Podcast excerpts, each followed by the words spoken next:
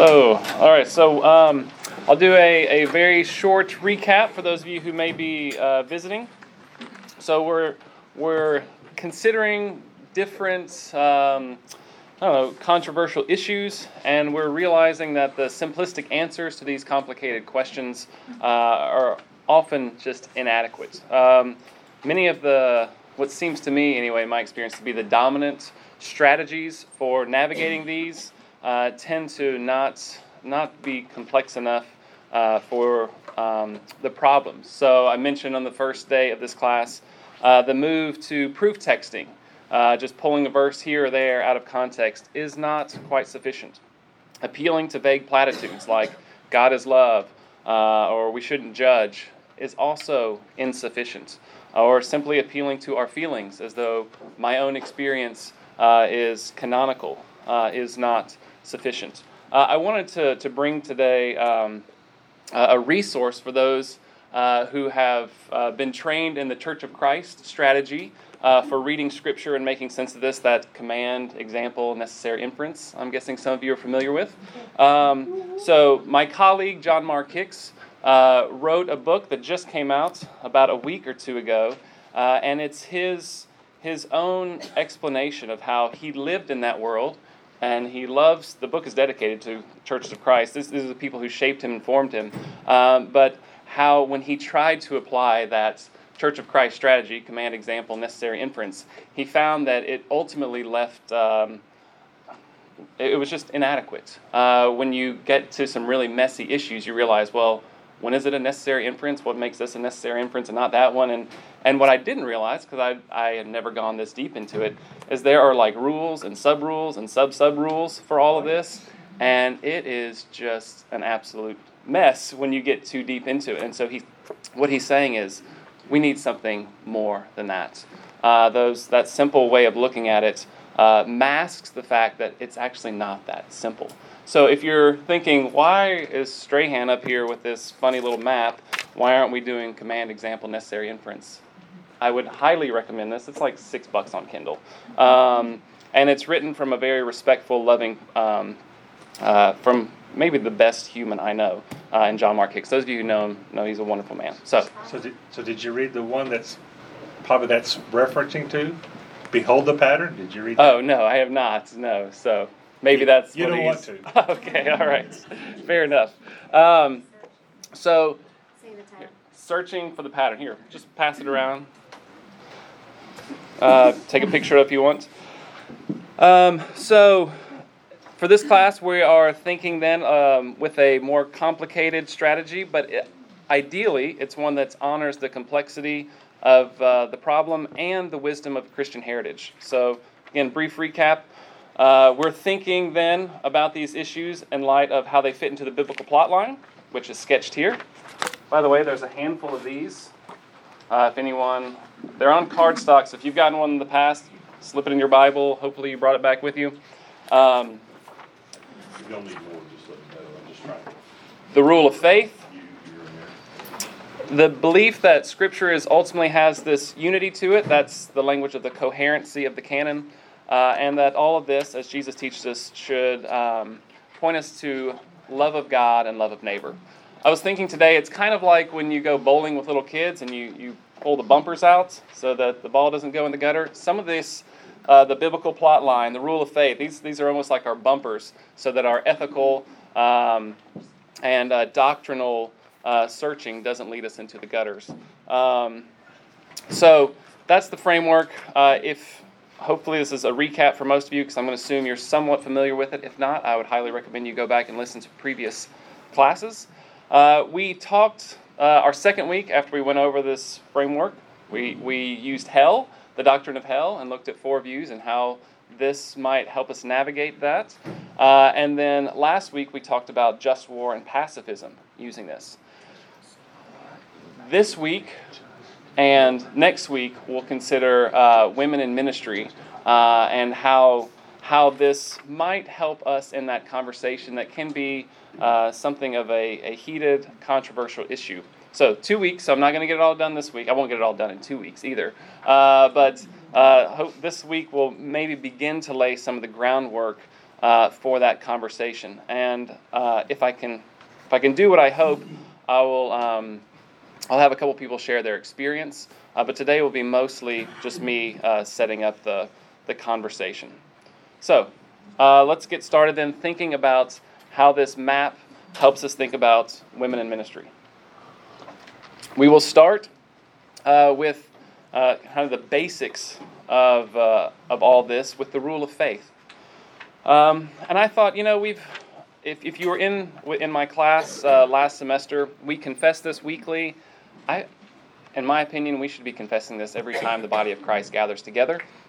Uh, so I would like us to do that. But for those who are not familiar with it and haven't heard all the conversation, you might hear language in there like, I believe in the Holy Catholic Church and think that's a confession of a belief uh, in the priority of the Roman Catholic Church. It's not the confession, it's Catholic as in universal. That is, the church crosses ethnic and global and class boundaries. Uh, that's what we confess that Christ has done. He has broken down those barriers. So when we say Catholic, we say we're meaning lowercase c Catholic as in universal. And when we confess the communion of saints, this is not that we believe in some sort of um, hierarchy of the saints. Uh, the saints are all Christians, that is, those made holy because of Jesus, not because of our actions. So, uh, if you will join me in saying this, uh, this creed that spans centuries and cultures and denominations, um, and that helps us uh, helps us think about being and what it means to be Christian, uh, then confess this with me.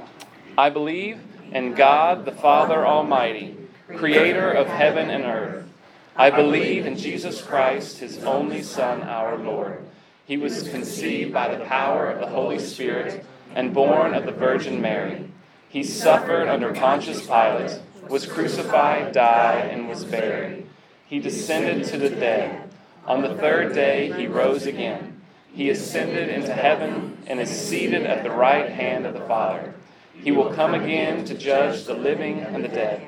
I believe in the Holy Spirit, the Holy Catholic Church, the communion of saints, the forgiveness of sins, the resurrection of the body, and the life everlasting. Amen.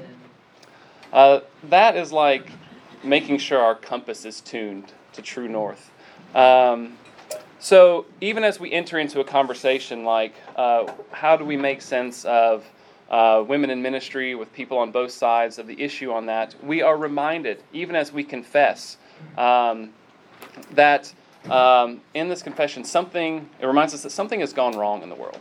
Things were right, something has gone wrong, uh, and the way that was made right, as we confess, is God took on flesh and suffered and died. It was made right by uh, the crucifixion and resurrection of Jesus.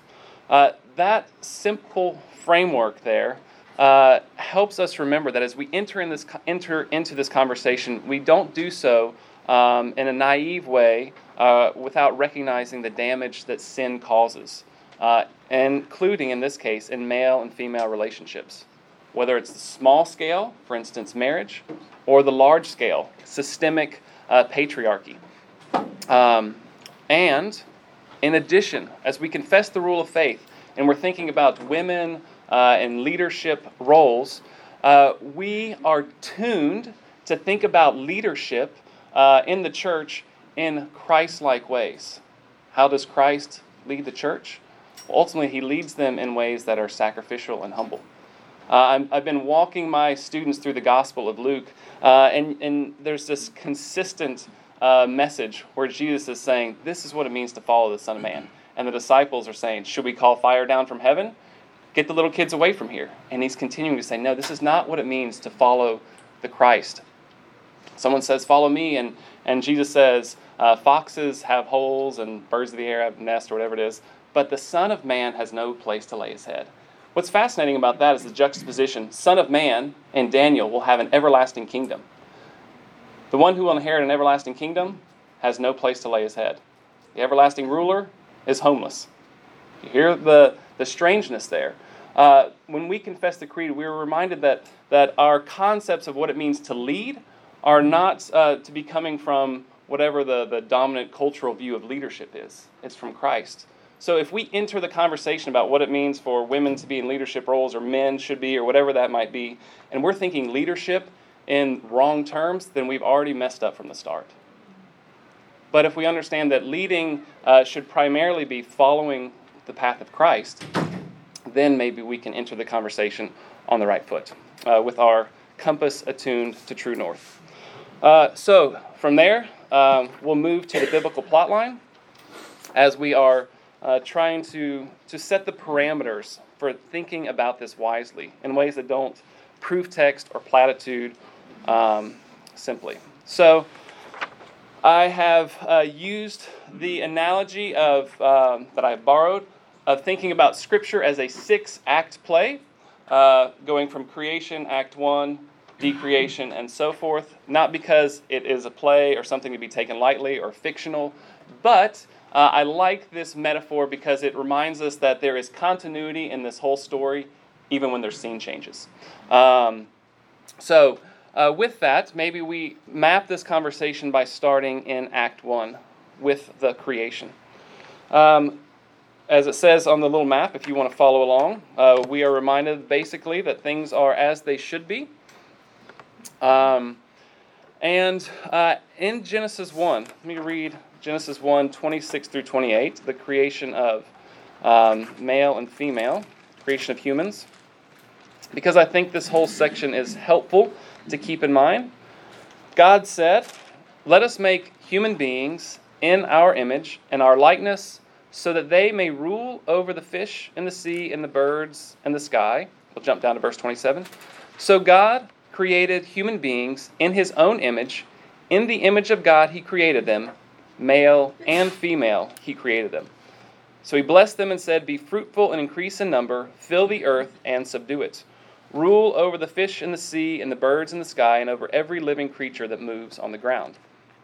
So, uh, a couple things already as we're following the biblical plot line uh, that we recognize that there is something distinct and good this repetition of the language good shows up in the creation account after the end of every day. There is something good about there being distinctive male and female embodiments uh, in creation.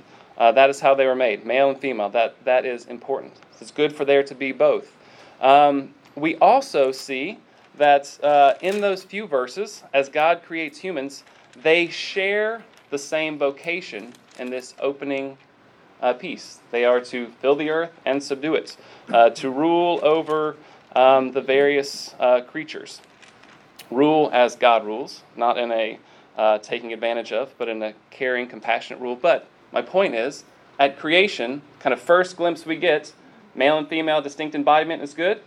And rather than being given distinct roles, separate roles, they have this overarching shared role to rule uh, and to care for creation. Uh, then, when we move into the next chapter in Genesis 2, uh, and there are various uh, ideas about how to make sense of the relationship between Genesis 1 and Genesis 2 that we won't get into today. Um, but when we get in Genesis 2, uh, we have uh, the human, uh, that's sometimes translated Adam. the human is there, and it is not good for the human to be alone. so God creates for him a helper. So this is this is beginning to bring in some of the um, ambiguity about how we interpret this.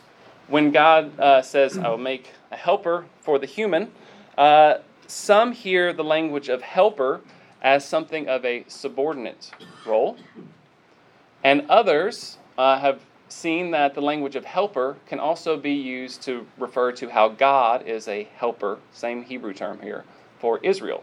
So it's not seen as subordinate, but as uh, equal, parallel kind of role. So nothing is definitive here in the language of her being a helper.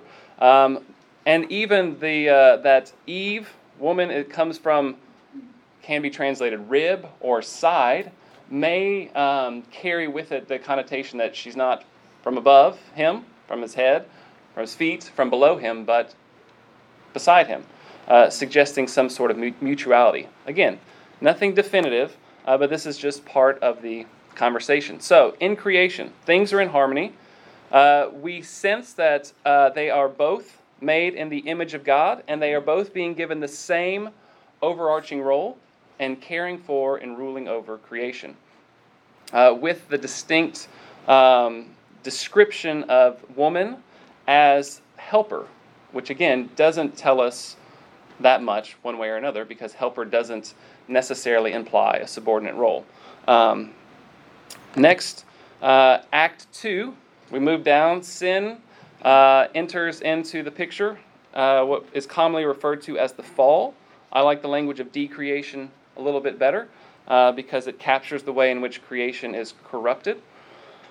Um, and as the fall is described uh, in Genesis 3, what was um, where there was harmony, and now there is um, there is uh, a kind of brokenness, uh, and that includes uh, in the male and female relationship. So before uh, Adam sees Eve and he says, "Wow, bone of my bones and flesh of my flesh," it, there's this recognition of of the absolute goodness, uh, and then as sin enters the scene, you get something like the description in Genesis 3 as God says, uh, and I'll be reading Genesis 3, uh, verse uh, 16, where he says to the woman, Your desire will be for your husband, and he will rule over you. Your desire will be for your husband, and he will rule over you. This is seen as a consequence of sin entering into the equation. Your desire will be for your husband, he will rule over you. What exactly does this mean? Uh, that your desire will be for him and he will rule over you? Well, you get parallel language to that in chapter 4, verse 7, where uh, God is talking to Cain. Um, that sin desires to have you, but you must rule over it.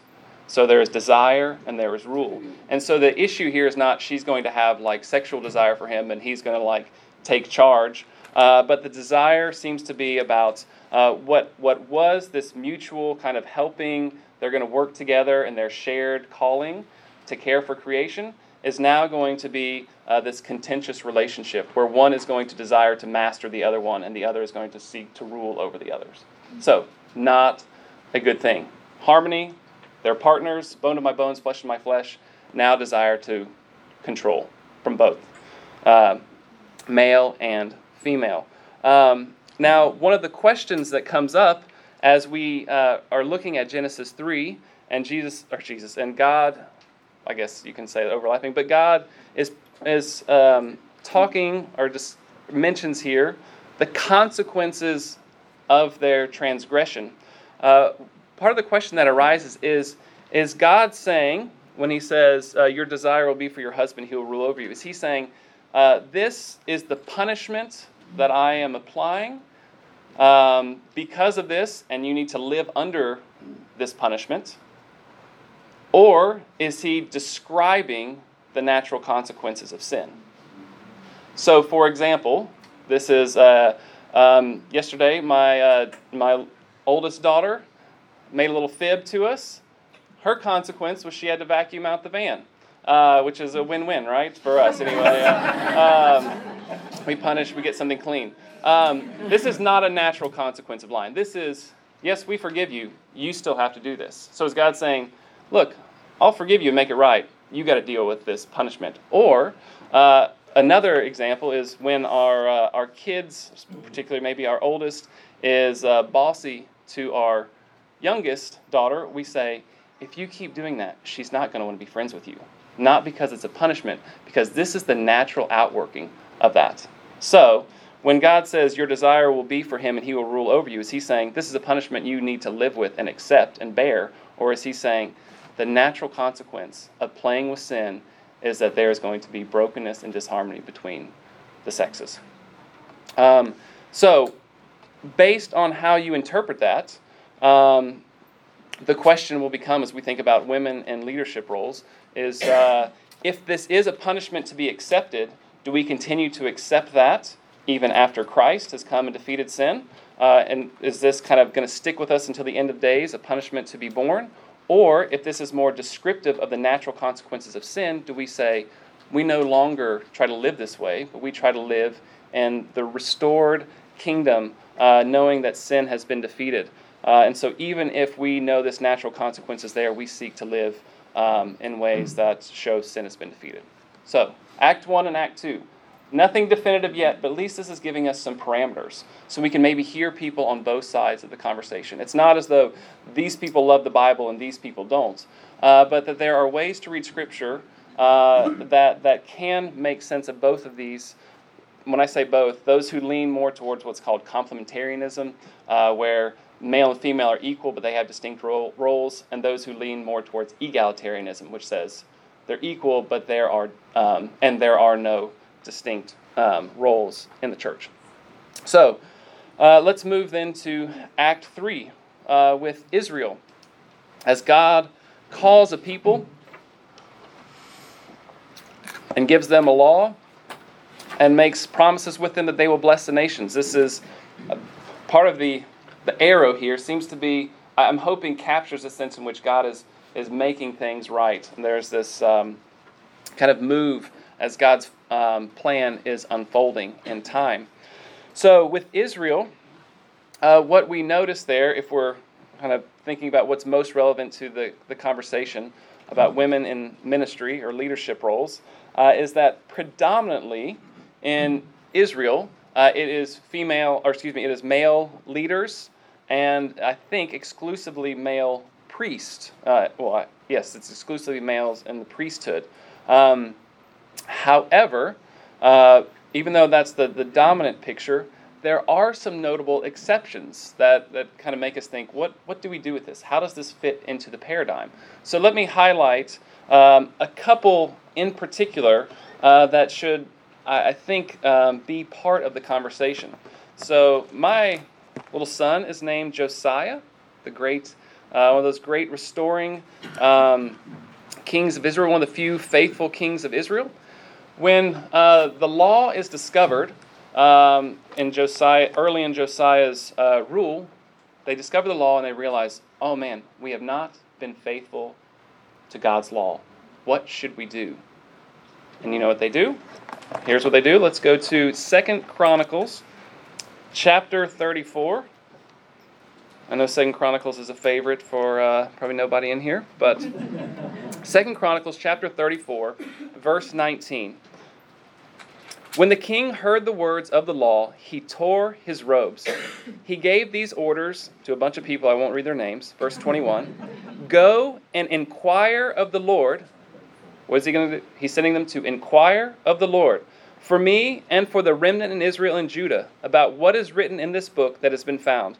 Great is the Lord's anger that is poured out on us because those who have gone before us have not kept the word of the Lord. They have not acted in accordance with all that is written in this book.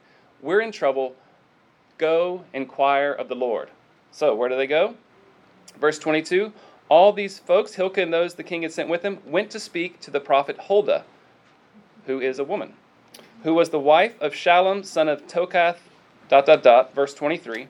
She said to them, Notice how she opens up her speech. She said to them, This is what the Lord, the God of Israel, says. Something's gone wrong. Josiah recognizes, they say, Let's inquire of the Lord. They go to a prophetess, and she speaks on behalf of the Lord. So, as we're thinking even in terms of uh, Israel, which is largely male dominated in leadership roles, there are exceptions, such as Huldah. And we got to think what's going on that someone like a Huldah is recognized as the person to talk to if you're inquiring of the Lord. And not only is she saying, well, this is what the Torah says, but she speaks on behalf of the Lord. She represents the voice of the Lord to the king. So, pretty, pretty big deal there. Uh, or, uh, many of us are probably more familiar with Deborah, one of the judges. So, for instance, uh, this is the time in between um, the, uh, the people of Israel kind of entering into the promised land or beginning that move, uh, and, um, and the king. Um, the kingdom. So, where you have kings ruling, you have this place where judges are kind of in charge. This is who the people look to. So, for instance, in the book of Judges, chapter 4, verse 4, Deborah, a prophet, the wife of so and so, was leading Israel at the time, or yours might say, judging Israel. So she's not just sitting like in robes saying yes, no, or, you know, according to the law, but this is a, a leadership role. Um, she held court under the palm of Deborah between these places, and the Israelites went up to her to have their disputes decided. She sent for Barak, son of Abinoam from Kadesh and Naphtali, and said to him, She speaks just like Huldah on behalf of the Lord. The Lord, the God of Israel, commands you, Go take with you. And then she tells him what to do. And Barak, uh, verse 8, says, If you go with me, I'll go, but if you don't go with me, I won't go. And you can read the rest of the story, but essentially, Barak recognizes uh, or believes that the Lord is with her. She speaks on behalf of the Lord, and she is the recognized leader of Israel. So, Act 3, Israel, uh, as we're trying to make sense of this, uh, women in ministry, we keep in mind uh, that there seems to be um, a dominant uh, male leadership with some notable exceptions. So, as we're thinking, what does this mean for us now?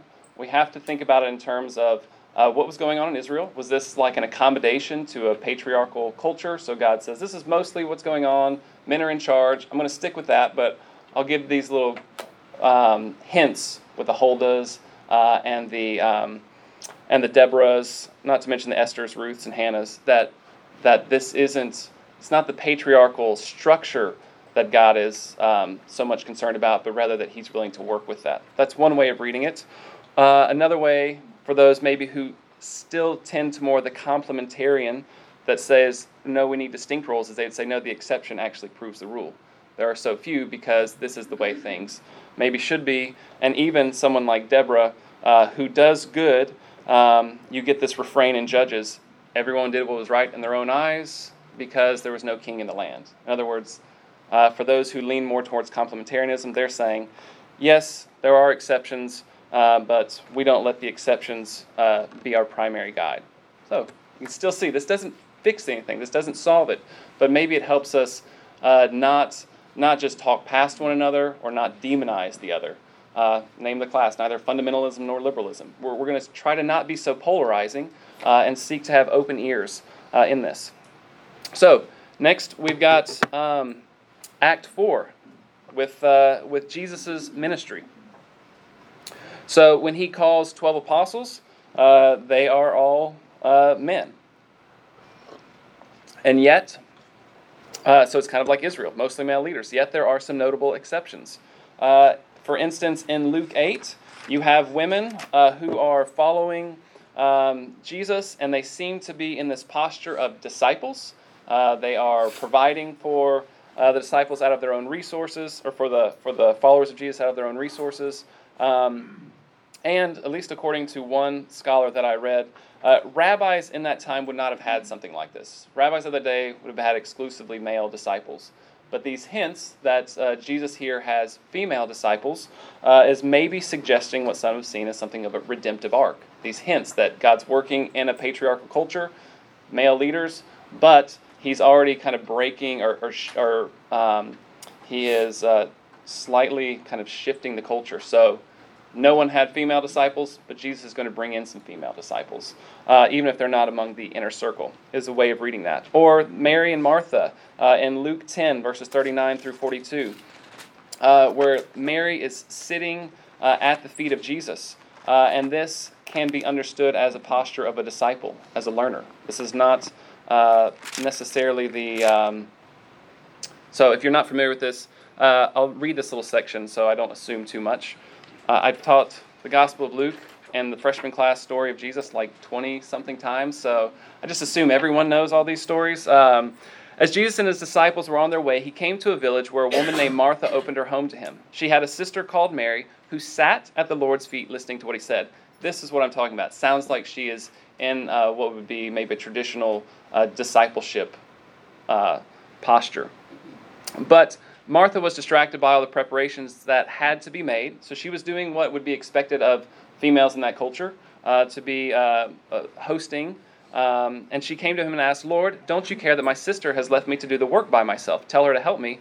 Martha, Martha, the Lord answered, You are worried and upset about many things, but few things are needed, or indeed only one. Mary has chosen what is better, and it will not be taken away from her. So I can't get into all the details of this, but this is possible and I don't think stretching it, to see uh, Mary in a discipleship posture and Jesus commending it. Uh, so, again, primarily uh, males in leadership, the 12, the inner circle, uh, and yet you have these uh, women who are following Jesus that seems to be breaking the cultural mold of that time, and Mary at the feet of Jesus. And at the end of the Gospel of Luke, the very first witnesses, the apostles to the apostles, are the females who, uh, who um, see the empty tomb and go and report uh, what, the, uh, what they have seen. All right, so that's Act 4. Next, uh, we have Act 5. And as with Israel and as with Jesus, so in the New Testament church, um, we see that it is uh, mostly males uh, in positions of leadership. Um, so after um, Judas has killed himself and they want to uh, kind of go back to having 12 in the inner circle, they uh, specifically look for uh, male. Our New Testament authors are all male, although some think the author of Hebrews isn't. I think they just want that to be the case, but uh, I don't know. Uh, it doesn't matter to me. I just I think that's one of those where uh, it's trying to force something that's so hard to defend. Um, yet, just as with Israel, the story, the Act three with Israel and Act four with Jesus, there are some interesting and notable exceptions. Uh, we have uh, several of these, particularly in this shout out section at the end of the letter of Romans. Uh, so, kind of following typical letter writing practice, um, Paul will, will give greetings uh, to different people, and three prominent women show up uh, in this uh, chapter six, Romans 16 1 through 7. we have Phoebe and Priscilla and Junia. So, I'll read that briefly. I commend to you our sister Phoebe, a deacon of the church in Cenchrea. I ask you to receive her in the Lord in a way worthy of his people and to give her any help she may need from you, for she has been the benefactor of many people, including me. So, uh, Phoebe here is, is a deacon and benefactor. I guess she's a deaconess. Uh, and so, next week we might talk about what responsibilities that might uh, entail. And if, he, if she is the one who is carrying the letter, uh, to the church in Rome, because there wasn't a mail system in that day. People would carry these letters. Uh, she very well may have been the one who read and interpreted the letter, as would have been common practice in that day. So Phoebe is definitely the deacon, uh, a deaconess, and a benefactor, one who, who helps support things. She may have also been the letter reader and interpreter of Romans for the Romans. Next, verse 3. Greet Priscilla and Aquila, my co workers in Christ Jesus. They risked their lives for me, not only I but all the churches of the Gentiles are grateful to them. Uh, greet also the church that meets at their home. So we have Priscilla and Aquila, leaders of some degree, uh, who uh, host a church.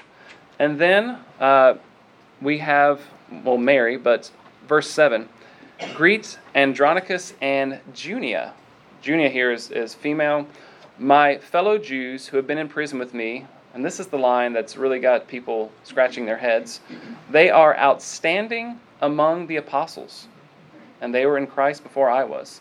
They were outstanding among the apostles. Um, so, as I said, next week I'll talk about what that might mean for Junia, a female, to be called by Paul an apostle, and what might be implied by that. Um, and then uh, in the New Testament, places like 1 Corinthians 11, chapter, chapter 11, verse 5, there's references to women praying and prophesying. Or in Acts 2, when the Spirit of God uh, at Pentecost uh, falls upon the people, uh, Peter says that this is what was predicted in the last days. Not last days as in Armageddon. Uh, last days in that the last days are at hand. That is, that is uh, the kingdom of God is breaking in new and, and, and unprecedented ways. And in the last days, which is now, I will pour out my spirit on all people, people your sons and daughters will prophesy. So, from Peter's perspective, the pouring out of the Spirit signals that this is the last days that Joel predicted, the prophet Joel that he's um, referencing here. And in the last days, in which started then, which we're still a part of, uh, the expectation is that uh, men and women will prophesy. All right, so that is uh, uh a glimpse of Act 5, the church. Once again, primarily males in leadership, with some notable exceptions that lead some to see, once again, something of a redemptive arc. God is is working through his people in, a, in the patriarchal culture with mostly male leaders, uh, and yet there are glimpses that this is not uh, the only way to do it. That maybe uh, that is a cultural expression, uh, and it's not uh, necessarily the only expression. Whereas those who are complementarian would say, no, um, we stick with what the dominant picture is. And then finally, Act 6, we get uh, renewed creation. This is when God finishes the work he began. Everything is as it should be. No more lasting effects of sin. Um, that disharmony we got back in Act 2 between males and females. And, and we must keep in mind that just as Jesus, when he was resurrected and gives us a sense of what the resurrected body will be like at the end, Jesus continues to be a man. Uh, we do not become um, disembodied spirits. Uh, we uh, have a resurrected body, and those resurrected bodies seem to still be uh, gendered, uh, which suggests that just as it was good for there to be male and female uh, and have that distinct embodiment, so it will be good in, um, in the new heavens and new earth for there to be male and female, even if there may not be, uh, if it may not be for procreation's sake. But maybe there's something distinctly good about that embodiment.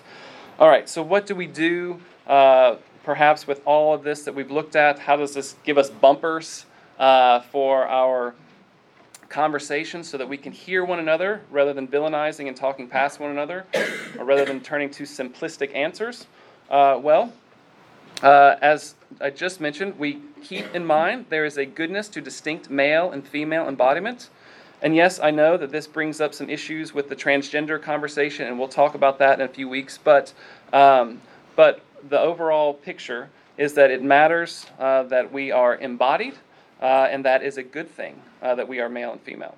Uh, that this this plot line uh, reminds us that sin has made damaging effects on male and female relationships. And so, if we think we're navigating this and it's just all neutral playing ground, we are being naive. Uh, that sin is seeking to work at small levels between males and females and large scale levels. And it's not all males bad against females. Uh, it goes, it cuts both ways. She will desire to master him, and he will rule over you. Um, there is equality here of sin's effects, even if it maybe shows up in different ways.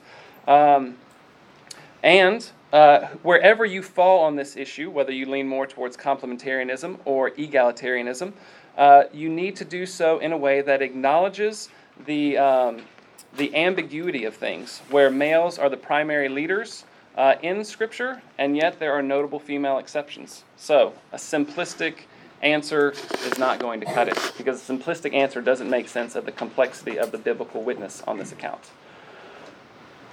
So, we're kind of moving along. Rule of faith, biblical plotline. The coherency of Scripture is, is where I will camp out for the most part next week, although I've got a few more things to cover today. But just as a preview, uh, we will spend a bit more time considering those complicated texts. A couple of those texts that lean towards uh, distinct roles to complementarianism, like 1 Corinthians 14 or 1 Timothy 2. I don't permit a woman to teach or have authority over a man, uh, but she should uh, remain silent. 1 Timothy 2.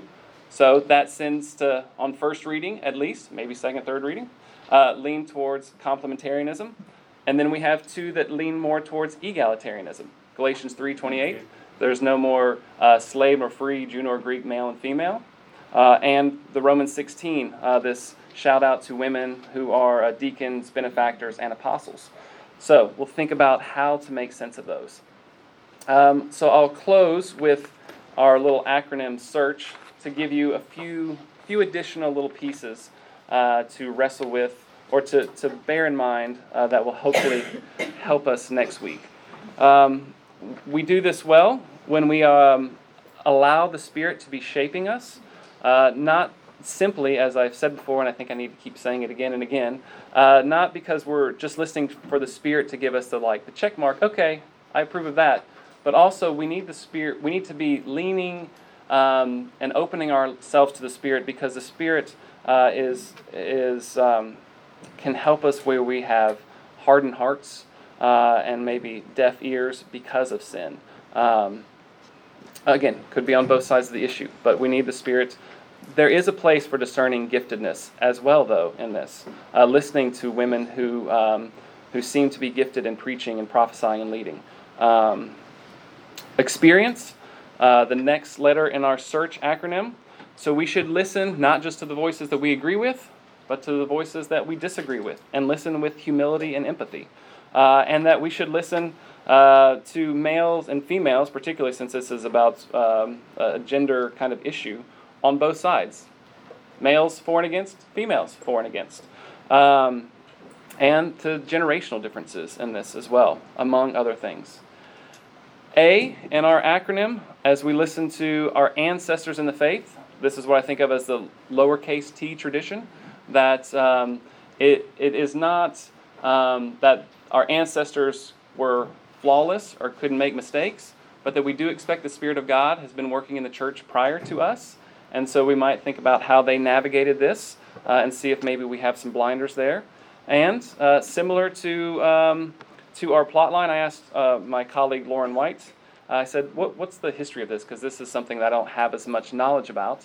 And she says, especially when the, the, the institutionalization of the church. First few centuries of the church, the church is persecuted, they're scattered, they don't have this same kind of structure. But once the structure begins to come in place with Constantine, so uh, around that time, uh, with greater institutionalization, uh, there is a move with males uh, in, uh, in prominent positions and in authority. But notable exceptions Teresa of Avila, uh, Gregory, one of the Gregories, I don't remember which, um, his sister instructed him. Um, you have these mystics like Julian of Norwich. Um, females were the first monastics, uh, and they would occupy positions teaching and leading, including uh, men.